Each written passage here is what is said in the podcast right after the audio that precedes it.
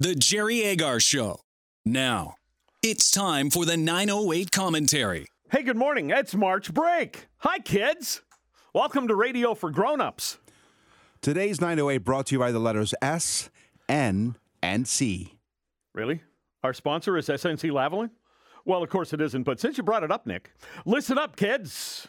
I want to talk about whether the ends justify the means. The Liberals say they are supporting SNC Lavalin to save Canadian jobs. Last week, we had some of our creative people here at News Talk 1010 produce some pieces to explain the timeline of the SNC scandal. So this morning, I want to give you a primer on just why the company is controversial and in legal trouble because it's important that we all know this. They're in court right now regarding bribing the son of the dictator of Libya.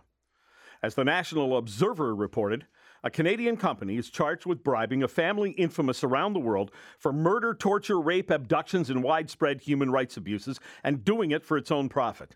They didn't stop until the regime collapsed in 2011 and Swiss authorities came knocking.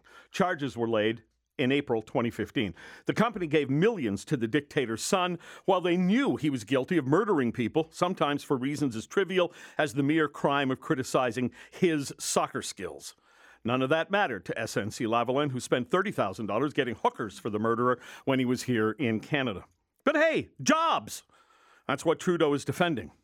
This is not a one off. Here's a list of convictions against SNC Lavalin barred from bidding on Asian Development Bank projects for fabricating qualifications and documents in 2004, settled corruption allegations with the African Development Bank over bribes in Mozambique in 08 and Uganda in 2010, bribed Canadian officials with 22.5 million in relation to a McGill Hospital contract in 2009, been credibly found by the World Bank as participating in high-level corruption in Bangladesh and entered into a voluntary debarment from World Bank finance projects entered into a voluntary agreement to compensate seven Quebec municipalities for obtaining contracts through questionable means, and made illegal federal election campaign donations, entering into a voluntary compliance agreement with the Federal Elections Commissioner. It's a corrupt company. And one that has consistently demonstrated that legal penalties won't stop them.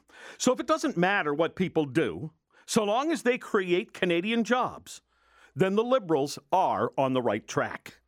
If serial corruption, human rights abuses, and murder do not matter, so long as people get paid, it's all good. That's the country we're in danger of becoming if Trudeau is successful in painting the SNC Lavalin scandal as a media and conservative attack on the Canadian jobs he's trying to save.